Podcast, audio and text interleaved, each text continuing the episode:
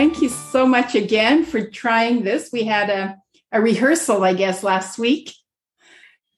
Well, I'm so grateful to be a guest on Lekwungen territory that's been cared for wonderfully over thousands of years.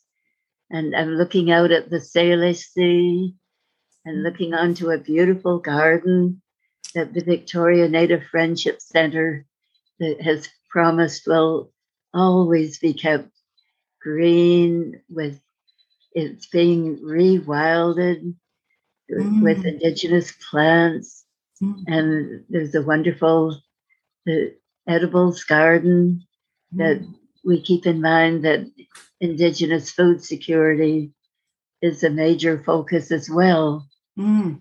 so with that gratitude i'm thankful to be participating in this podcast with you, Angelina.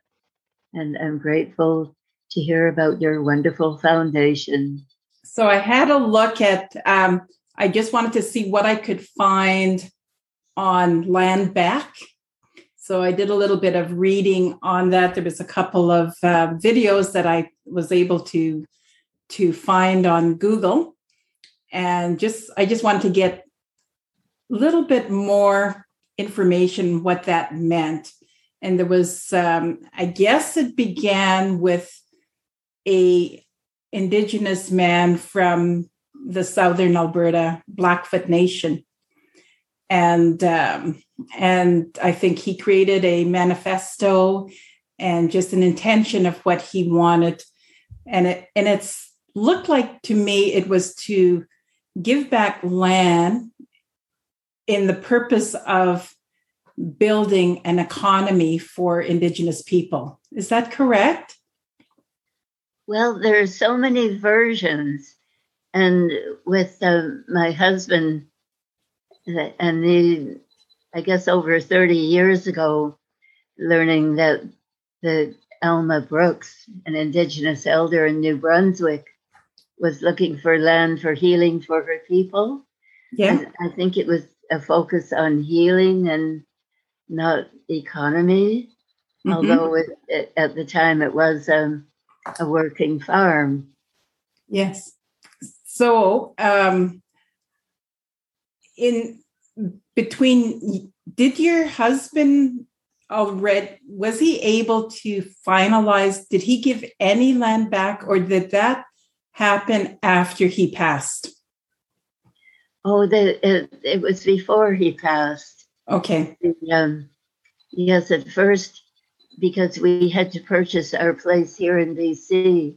Oh, there, there was an attempt to fundraise so that it would be possible for us to manage the purchase of this place. But the the fundraising just didn't really amount to much.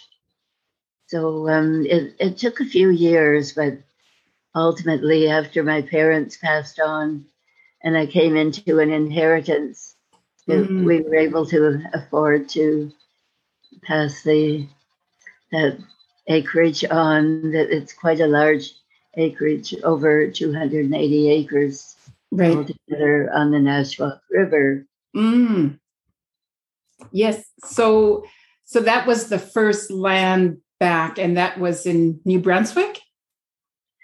That's right. And the, we heard that the United Nations commented that it was the first time in Canada that land had been returned to in, an Indigenous organization. Right. And not long before that, there was a gentleman in Nova Scotia who owned land adjacent to a reserve.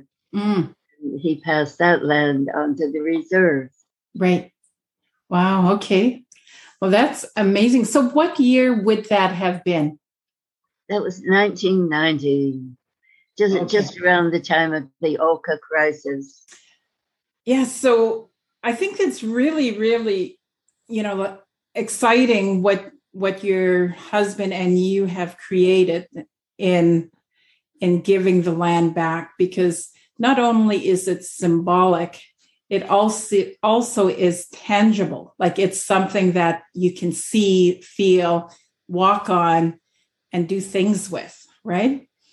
Well, and, it's so true. And it, it means that the indigenous people themselves have the control and they aren't told what the land is meant to serve for. Yes. Yeah. Mm-hmm. And I think that's really important. I mean, I've done, you know, a number of interviews on residential schools and addictions. And one of the things that I'm noticing, especially in former residential school students, is they really don't like to be told what to do. And you know, because it's it's a colonized way of doing things and it just kind of brings them back to being disempowered. You know when somebody says okay well i'll give you this but you're going to have to do this you know for for it.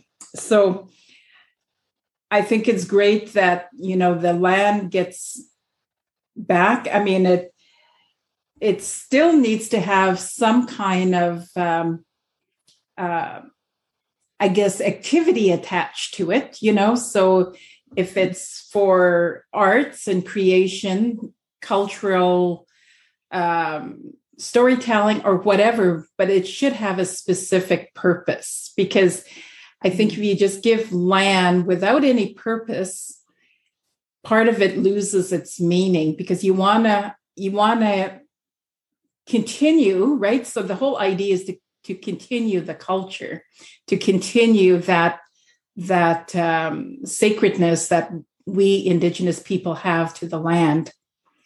And part of that is knowing that you know part of the gift includes the ideas of how to maintain that culture whether it is through artistic uh, direction whether it's cultural or language um, strengthening you know that type of thing. But it it I think it needs to have an activity attached to it. You're absolutely right. Yes. Yes. I, I love that word purpose. Yes. Yeah. Just delighted to say that recently I had a heat pump installed with the thought that the Victoria Native Friendship Center, which will have title to this place, on Gonzales Hill mm-hmm. in the Victoria area that will have energy just about as clean as oh. possible when it comes to heat. Mm, yes. And is it oil or is it propane? Uh, we we got rid of our oil furnace and oil tank. Yes. And it's um it's it's considered to be clean energy. So it, it takes the um, it's it's um, from energy from the earth that, that is transformed into water that runs through the radiators that are a oh. hundred years old this year. and I was told that the radiator system will last longer than this very fine heat pump. I guess there's some older technology that can match mm. up. Yes, no, that's that's really I mean, that's a good thing to have done if you're passing the house down to someone, you know, so it's kind of taking care of them in the future still, right? Mm, oh, yeah. Yes. it's kind of nice. I think last week when we were talking, I wanted to just you know, have our listeners know a little bit about you. And one of the questions I asked was How is it that you and your husband have such a generous heart in giving this land back? You know, like what, you know, what was the discussion you had between you and your husband as you're discussing to do this?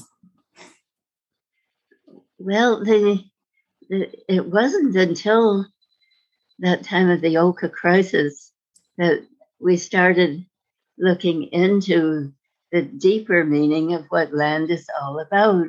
Mm. We we love the farm and the beautiful Nashwaak Valley on the outskirts of, of Fredericton in a community called Penniac.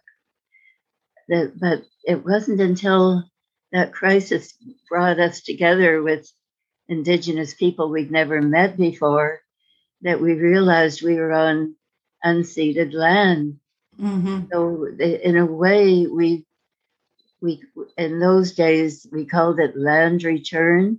Yeah and uh, the, I guess it calling it land return in certain situations maybe should be distinguished from land back, and that land back is considered by some to apply to land that's only going to reserves. Mm. So it, the um, it, will be defined over time, I think.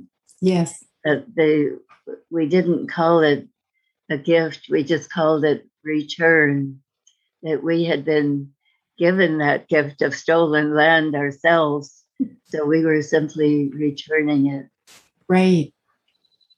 Yes, that is, yeah, it's good that you made that distinction because I, we did talk a little bit about land back and, and land return. And it's, yeah, and I was a little bit confused. I didn't know what the distinction was and and now that land in New Brunswick, because the New Brunswick government is charging property tax on an Indigenous charity that's classified as the first Aboriginal church in Canada to be so acknowledged, and also as a, a nature preserve, it, it should not be levied property tax.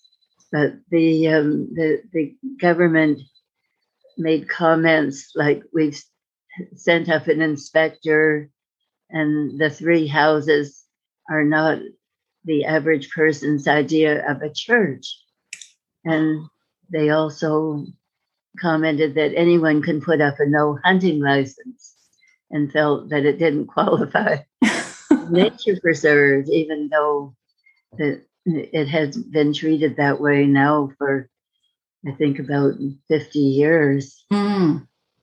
So the um, we're in the process of finding a way of returning that land to the St. Mary's Wolastoqey First Nation, mm. which is the, almost a next a next door neighbor. Mm. Wow. That's really so so the part of the process to return the land is those specific First Nations created or or identified themselves as a church or was it formally did they formally create a church well because of efforts to try to meld what's now called Indigenous law with Canadian law. a charity was formed, and um, the the term Aboriginal Church is what was used. Yeah, it's not the way my native friends would have expressed it. But they, it meant that there were wonderful sweat lodges, even in the hmm. winter time. Yeah, and uh, and healing ceremonies and talking circles. Yes. And there, there was beautiful healing going on. And it, it's such a disappointment that the New Brunswick government did not acknowledge that. Because they wanted to tax it, right? right. The, it, it's a difference between Indigenous protocol and and settler society law. Yeah. And so often these misunderstandings are based on ignorance, and sometimes they're based on outright racism. Mm, mm. Yes. So the um, the church was actually a charity then, right? but then they had to identify as a church so that they can attempt to get tax free but the house and property itself was still under fee simple, right? So it was treated like any other property. That's right. Yes, it's zoned agricultural, and I had pointed out that the because fiddlehead ferns are a major agricultural source of food for mm. indigenous people in New Brunswick, and my husband with um, doing research as a professor at the University of New Brunswick had managed to find ways with a graduate student of propagating fiddlehead fern so it could be treated as an agricultural crop. Mm-hmm. And when he, when he attended a, a conference in Scotland, he was told that it, it was the largest fiddlehead cultivated plantation in the world. So uh, the we we had thought that could possibly help the situation with the New Brunswick law. Yeah. The um, it it didn't seem to make a difference. Oh, that's too bad. That's disappointing. I mean, I mean, it's always, you know, when we look at the bureaucracy to you know, sometimes, you know, like what you're attempting to do is a reconciliation with Indigenous peoples and their land. And then to get it muddled in bureaucracy, it kind of takes it away a bit, doesn't it? yes, here we are smiling, but you are absolutely right. Yeah. More than a bit. Yes, yeah. That's that's a shame. Um yeah, as I, you know, look at the whole discussion on reconciliation, I look at, um, you know, often people are asking me, what can I do? What can I do? And I refer them to the Truth and Reconciliation Commission for them to actually go back and read it. And mm-hmm. interestingly enough, I don't know if you've been following CBC, but CBC has been, I forget which program it is, but they've been reading some of the um, um, calls to action through under the um, Truth and Reconciliation report, and they they're actually reading reading them and they're discussing how many of them have been uh, attended to. You know how many has the government taken seriously? And the government I think, you know, out of the 190, is it 194 calls to action? 94. Yeah. So out of that, I think they've only done less than four. Like it's not that many at all. Like, and it's it's quite a shame. Um, as you know, we're in a federal election at the moment, and mm-hmm none of the candidates are talking i mean they talk about indigenous issues blank like a blanket but they're not talking specifics that nobody is saying well we're looking at the truth and reconciliation we're going to make a commitment to address all the calls for action and we're going to give the the funding to develop those calls for action because some of them will need some funding. But the government is not talking about that. And the election is actually coming up, you know, really shortly yeah. and nothing. Yes, that before the election was called, that I heard Prime Minister Trudeau say it would be about climate change and reconciliation. Mm-hmm. And many people were thinking also about housing and homelessness and a number of issues that are so important. Yes. But it doesn't seem like they're just they're discussing any of that. I haven't seen anything. I mean, I, I saw a little bit on their policy, the uh, liberal government's policy on evening out the uh, the land um, land ownership so that it makes it easier for home time first time buyers.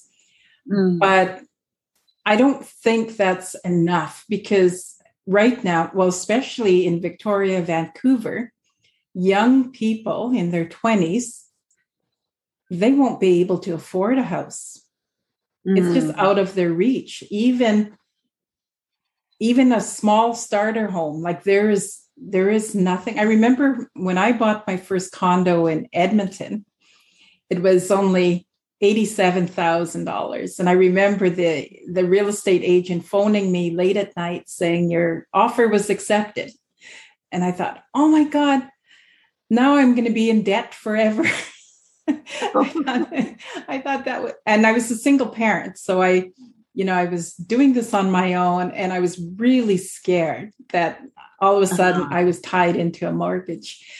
But now, you know, couples in their 20s they're not going to be able to afford a down payment. And I don't know mm-hmm. what the government is doing about that. I mean, there are so many homeless people, and uh, there's a growing gap between the haves and the have-nots. Yes. Mm. Yeah. Yes. The, the um, it's ironic that the NDP is campaigning on taxing the ultra rich not not merely the rich. yes. Yeah.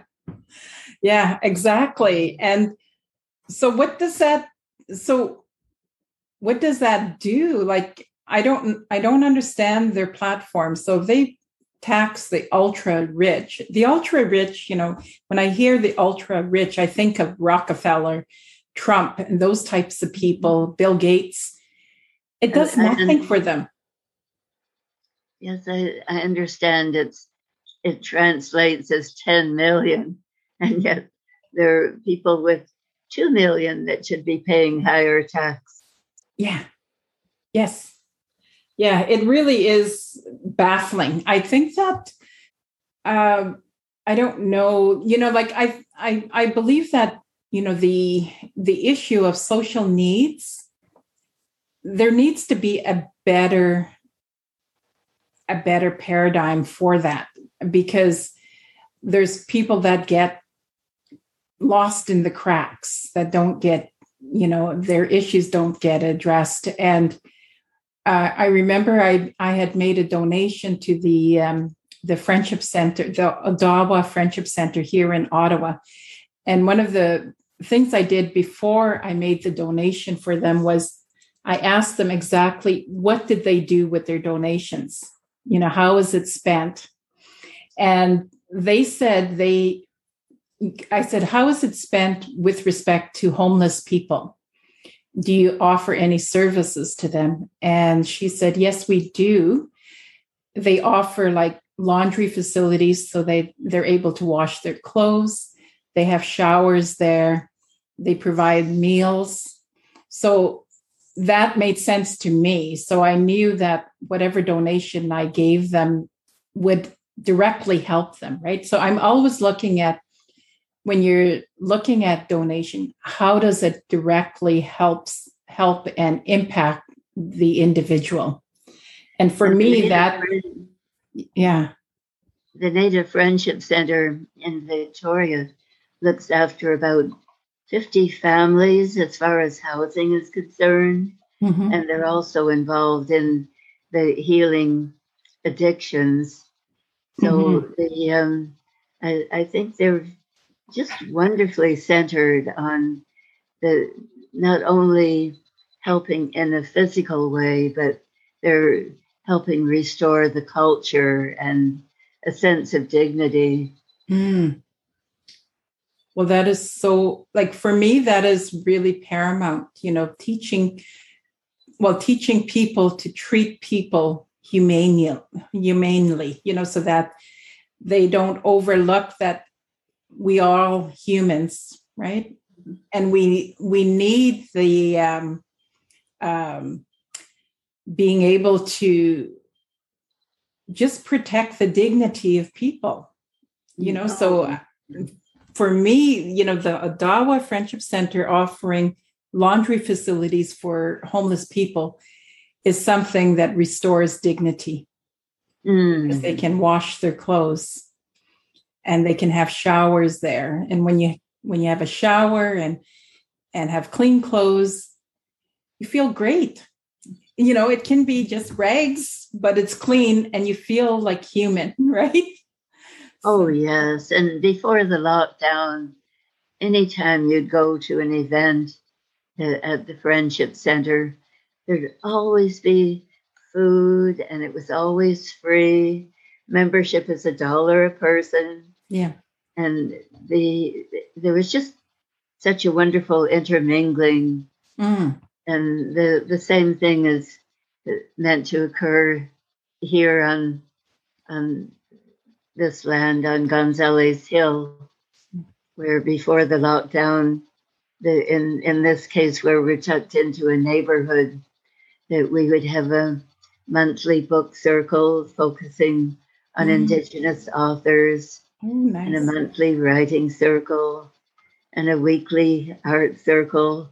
Mm. The art circle would be small enough that we'd usually have it around the dining room table, mm-hmm. or in good weather, we could have quite a few more out of doors. Mm. And then the uh, there'd be garden events from a book launch with Indigenous inclusion yeah. to um, exchanging native plants or mm. um, medicinal plants, and uh, just a wonderful range of. Activities. And with your keenness on storytelling, I think we're about to have a storytelling circle. Mm. Wow, yeah. that's that's really great. I mean, I like. I mean, I'm really fond of storytelling because it tells our story. But I think I developed the fondness for it because my father was a really amazing storyteller. And someone just reminded me recently, they said, you know, I knew your father, and, you know, he would pick berries and then make jam and then make bannock.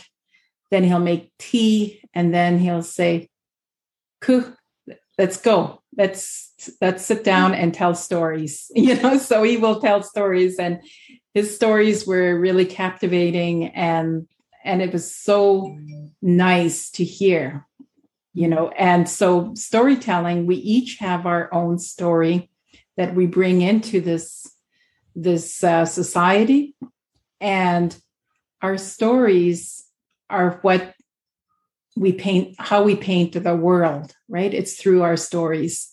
It's a different canvas than than an artist with watercolors. It's it's through our voice and some of us it's through our songs and um, it connects us you know um, last year i had two members of my family pass away and mm-hmm.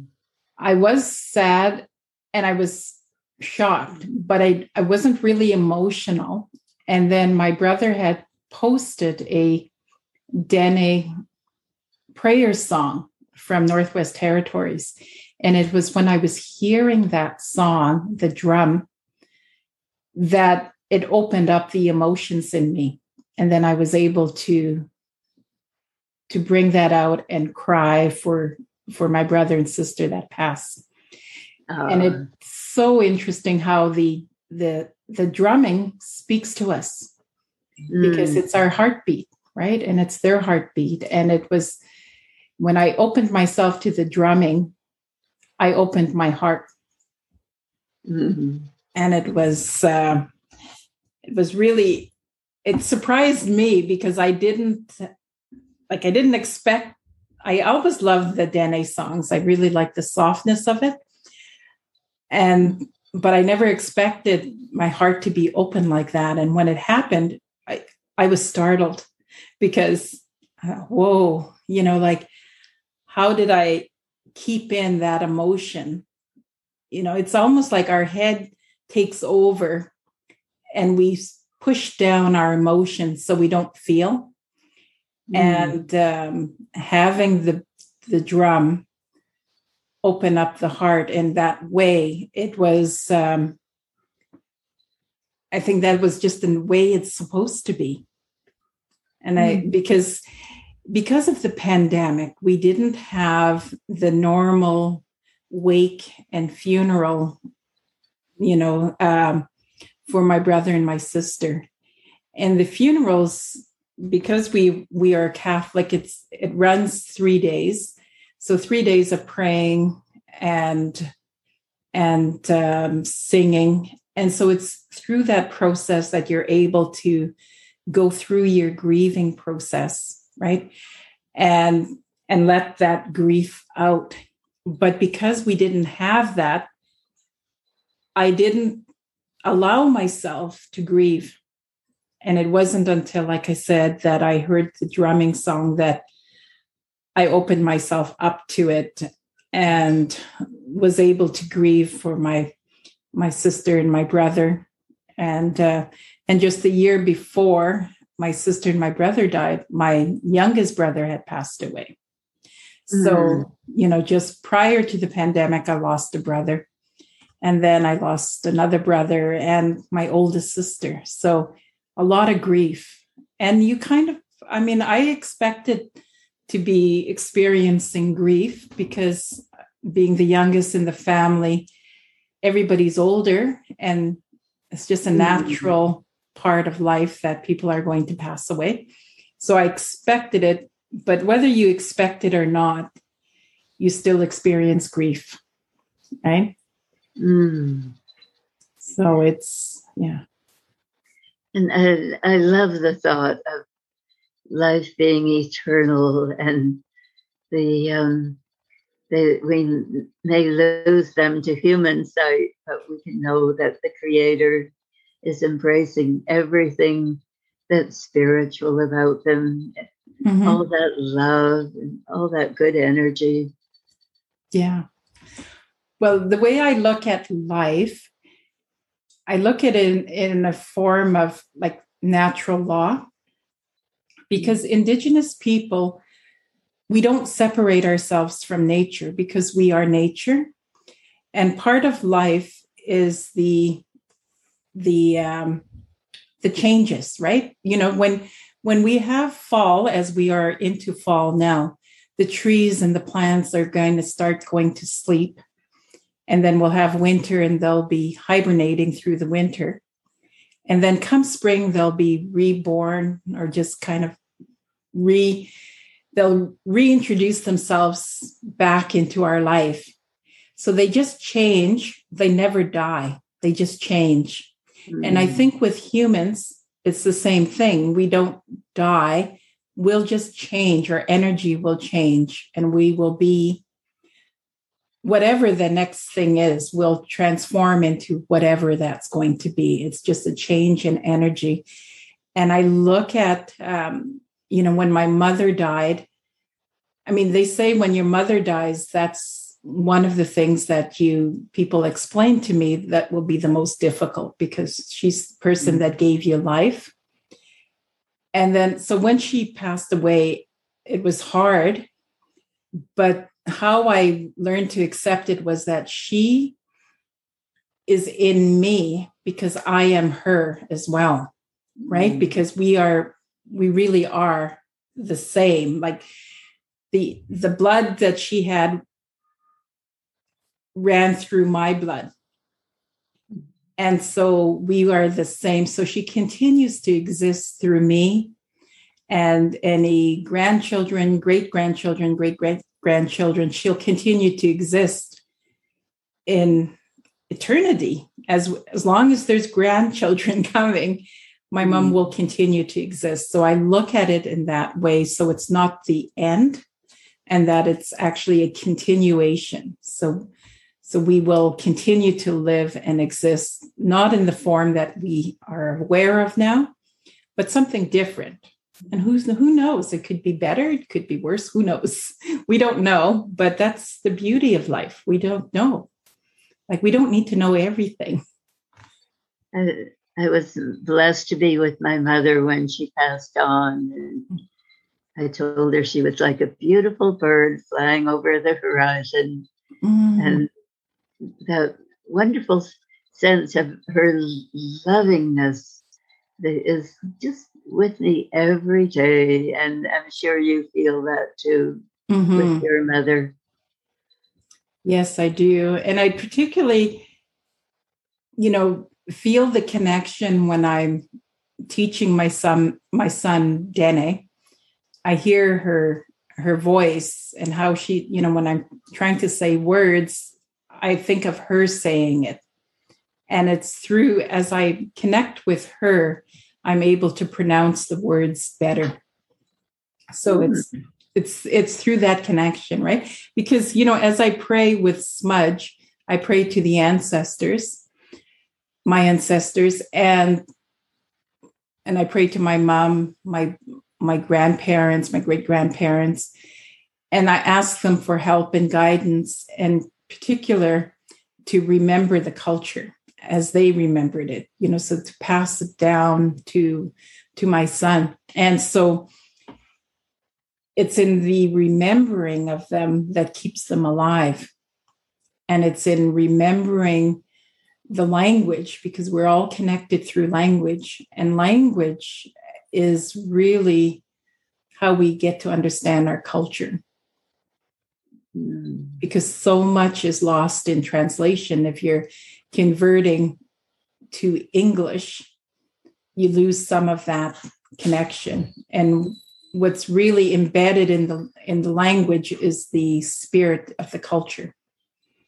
we've named this place the Chikowich Sacred Land.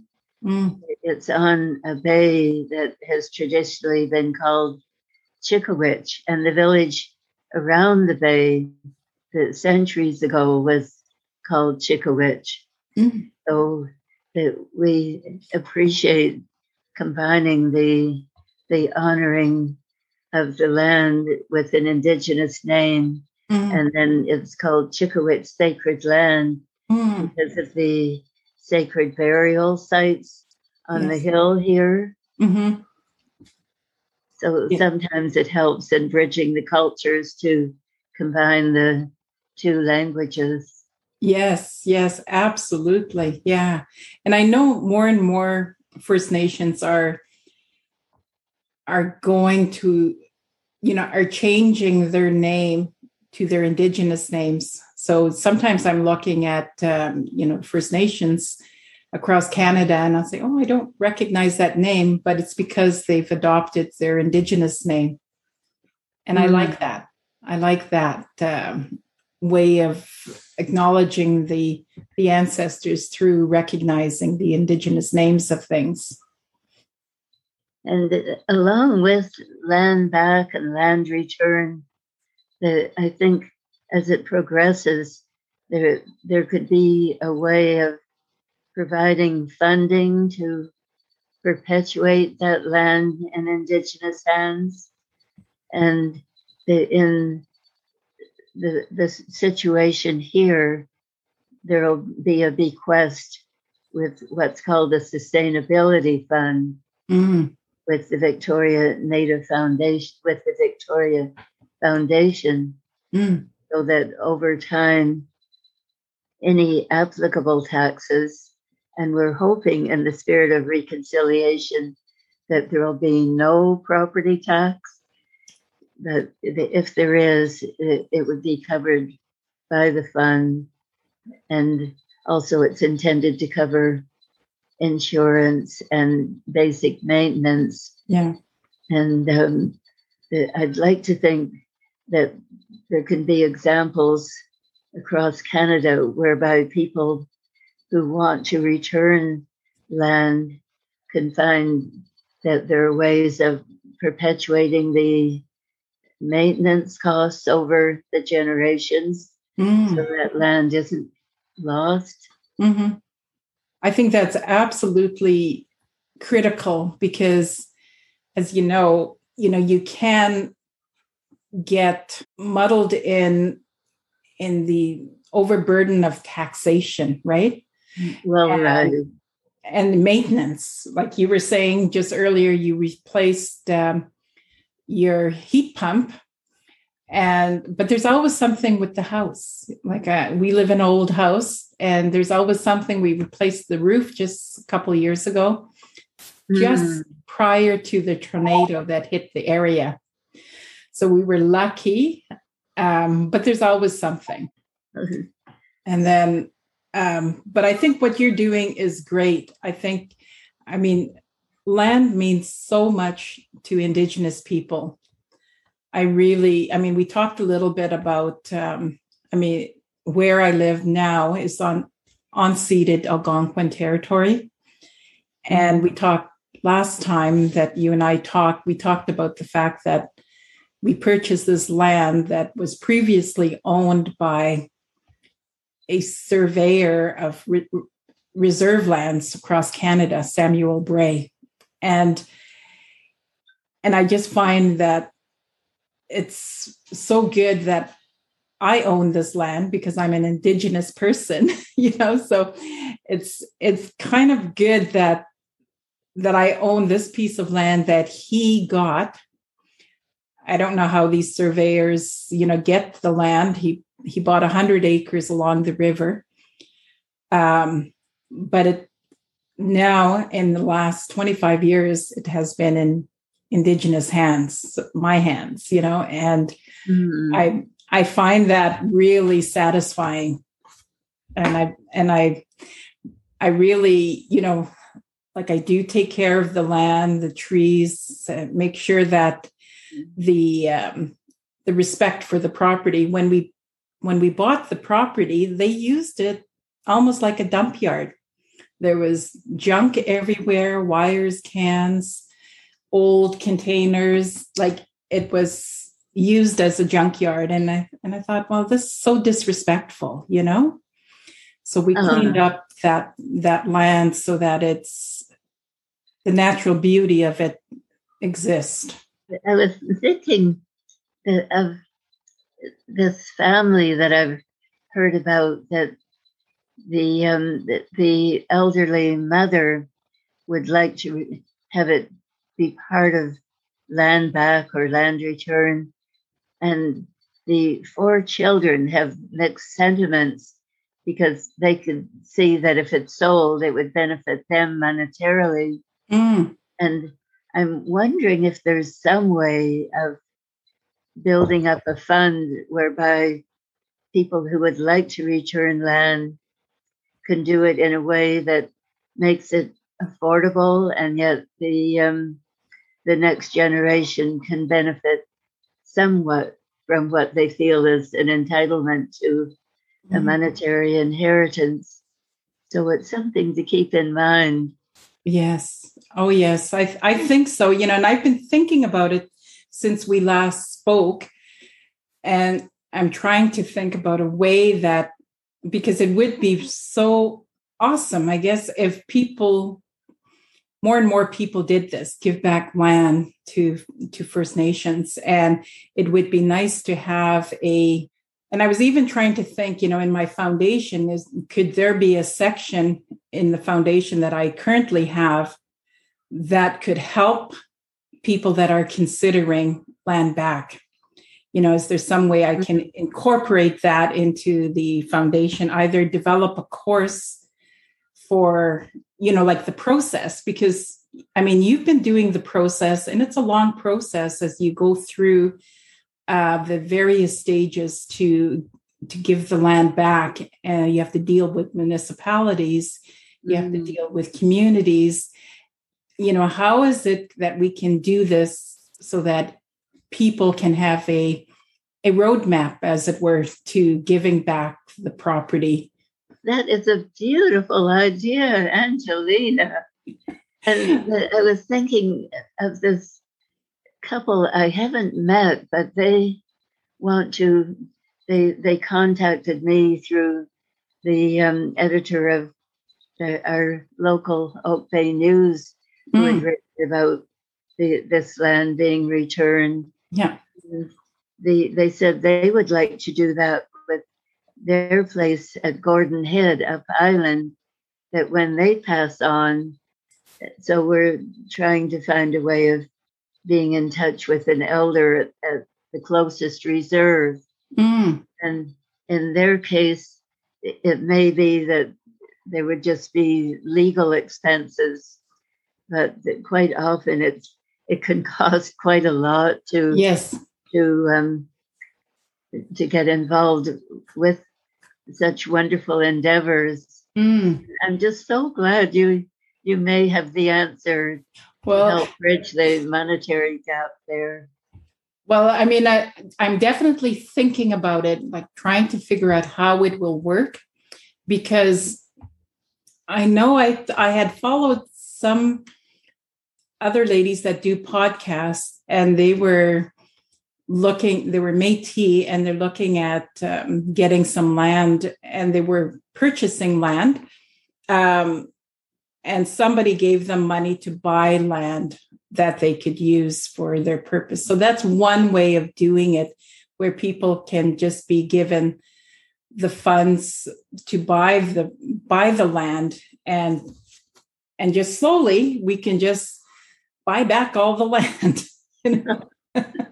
Like i mean it, it's certainly easier than giving property because property there's a lot of um, different obstacles to giving property and how it will be used et cetera et cetera. But but i'll continue thinking about it because i think i mean i like i mean i the foundation is new.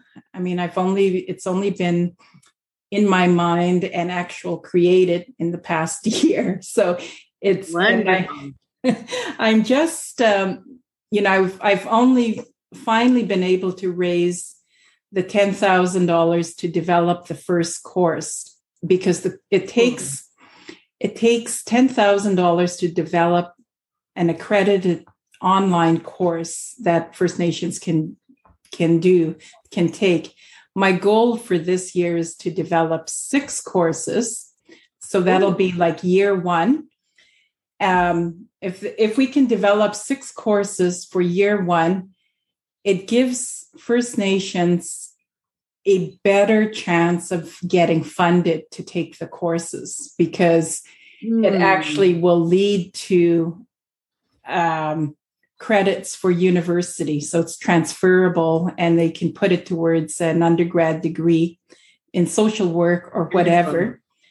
Um, so that's the goal. Um, it's but it's a slow process, you know.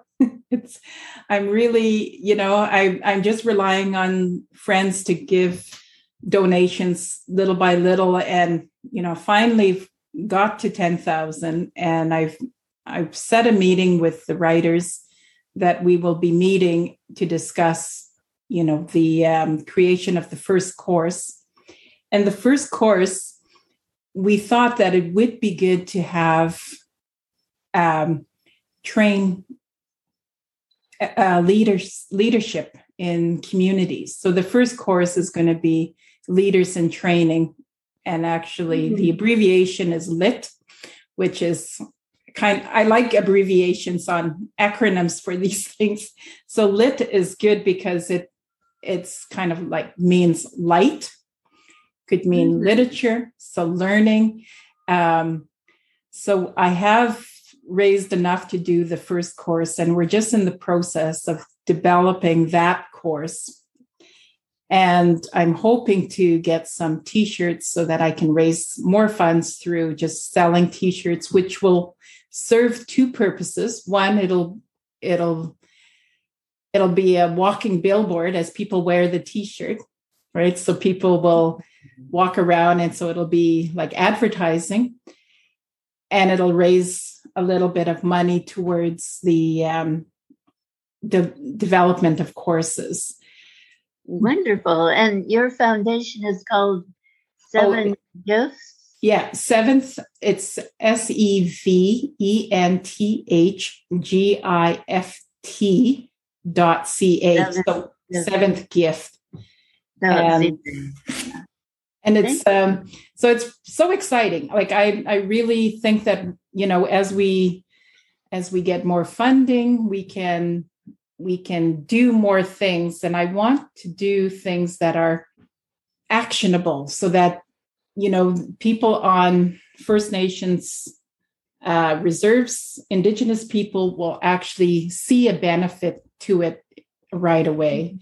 And i think i told you about um, um, you know the courses that we're doing with addictions.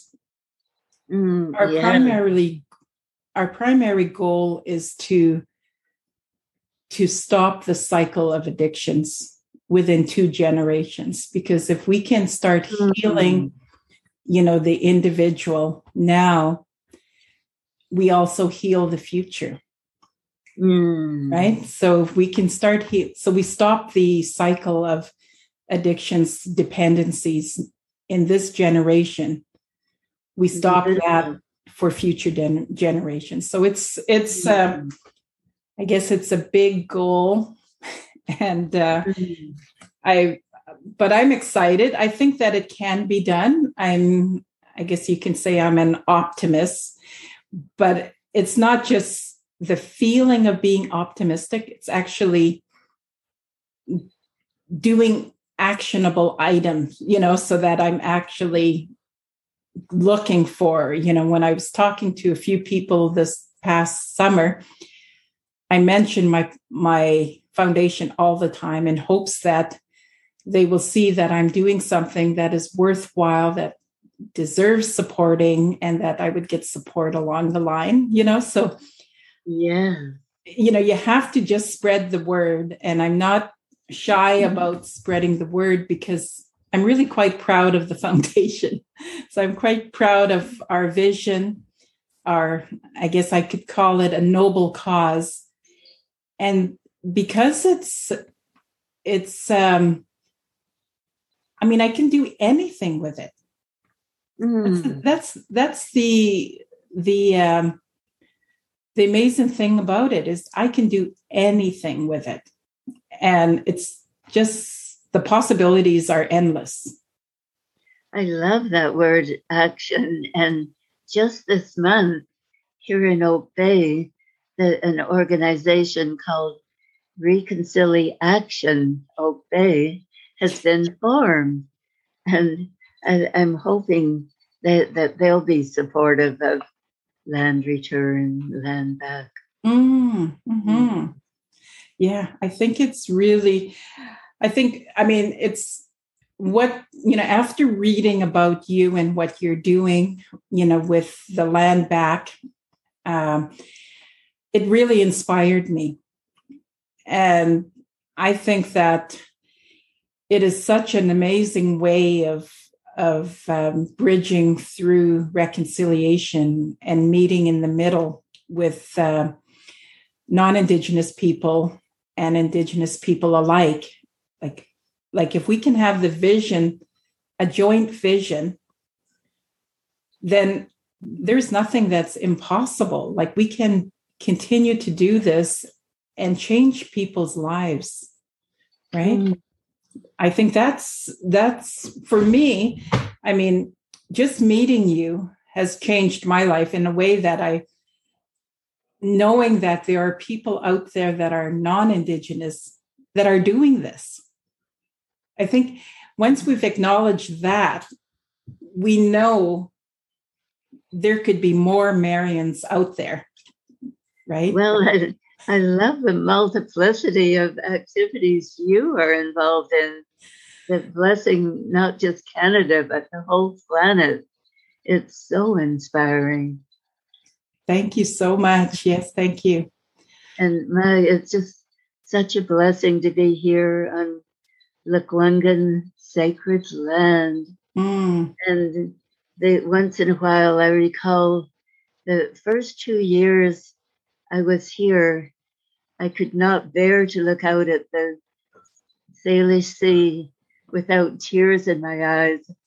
I'd look out and then I'd have to turn around because it was so painful to think of being on land that I felt I wasn't entitled to be on. Mm-hmm. And it it's so wonderful to know that it is working out for it to return to Indigenous hands for the generations to come. And it'll be a way of building cultural bridges with the neighborhood. Mm-hmm. It, it's just so important that we harmonize with one another. I agree. I agree. I think that a lot of good can come out of partnerships. I'm always about looking at how can I partner with people? How can, because one person can't do it alone. And I'm finding that, you know, the foundation is seems to be just me. I do have some board of board members, but the work has to be done by somebody. And I'm the kind of person that if I have an idea, I want it done. So I just go ahead and do it. And that used to get me in trouble a lot when I was uh, chair for Nechi Institute because I would just do it and then ask for permission after. so you can't do it that way. You have to, you know, go through a process. And, but I don't, I find waiting can if you wait too long, sometimes it never gets done. Mm. Right? Because people oh, tend yeah. to, um, it looks too big and they, and too cumbersome that they can't do it. But I like looking at things in bite sizes. So if you have a little bite, you mm. can do, cut off a piece of it and just do what you can today. And then eventually you get the whole piece done. So that's the way I, I like to work. So I just do a little bit at a time and eventually get it all done. But I'm, I think my brain works more in actionable items. Like I look at, okay, is this activity bringing me closer to my goal? And if it is, then I, I'll put all my energy into it. But if it isn't, then I need to cut back a little bit. But it's all about results. Mm. Maybe it was from being in government, although it seems like a, a misnomer because people sometimes think government doesn't doesn't actually get things done. But with the government, when I was working with the government, you know, you look at res- results, like you look at what what are you trying to achieve? How are you going to get there? And put in a roadmap to actually get there. So I just kept that, or maybe it's from being a teacher. I don't know how where I get that. Or it could be from that I am indigenous Dene. My mom was like a, a drill sergeant. She had to be with all the children. so maybe that's where I get my my energy from to get things done. But uh, I'm just noticing the time, and we're we're just over an hour. And I want to give you a oh. chance, Marion, before we close off. Is there anything I can help you with? Well, that that beautiful thought of trying to find a way of incorporating land back and land return, as it's sometimes called, uh, into your foundation, I think that would be a wonderful step in the right direction for Canada and North America, maybe other countries where yeah. there are Indigenous people that have been losing land that ought to return it, where the treaty process is so slow, it would help balance the treaty pro- process. Mm. Well, it, it sounds like a challenge. yeah. it, it sounds like a challenge that I'm willing to take. Like as as I w- was talking about it, I was kind of thinking you did introduce me last week to a friend of yours. I think it's Kathy. Kathleen. Kathleen, yes. And so maybe I will after we're done the this podcast, I will continue to be in touch with you. And what we could do is develop a committee, just a small committee, and explore ideas of um, how we can develop this so that it we can create a process for people interested in land back to to make it easier for them to do that to accomplish that. And I think, I think a small committee would be would be good. And maybe i can i can convince my husband to to sit in on the committee since he is an indigenous lawyer. I don't mean he's indigenous, but he's works on indigenous land claims and treaty rights for his whole career. But he would know what we can and can't do legally, you know, so what will make it easier. If there's time, I should just pass across the screen this illustration of the third place that's part of the land return. Okay. Am I holding it properly? Yeah, you just have to put it up just a little bit more, about an inch more. Okay, perfect. Yeah. And that wolf is the symbol of family to the Salish. And I love to think that we're all family. Mm. And yes. there are lots of plants and, and fruit trees. We're focusing on nutritious edibles there. Yeah. Oh my, that's that's beautiful. A healing place with the shady meadow being a lovely spot for small gatherings with healing in mind. Yes. Oh my God, that that is beautiful. I love I love the watercolor. I love the um, the idea of what what you're trying to capture in your art. It's it's beautiful. Well, it's just such a blessing to be in touch with you and thank you so much for carrying it even farther than I might have dreamed.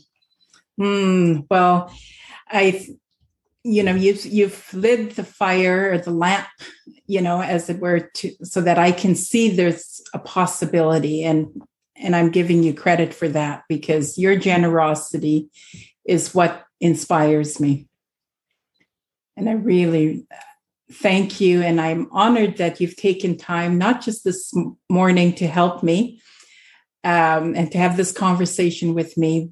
But, you know, our conversations last week and before, and we will definitely stay in touch. And let's make this work.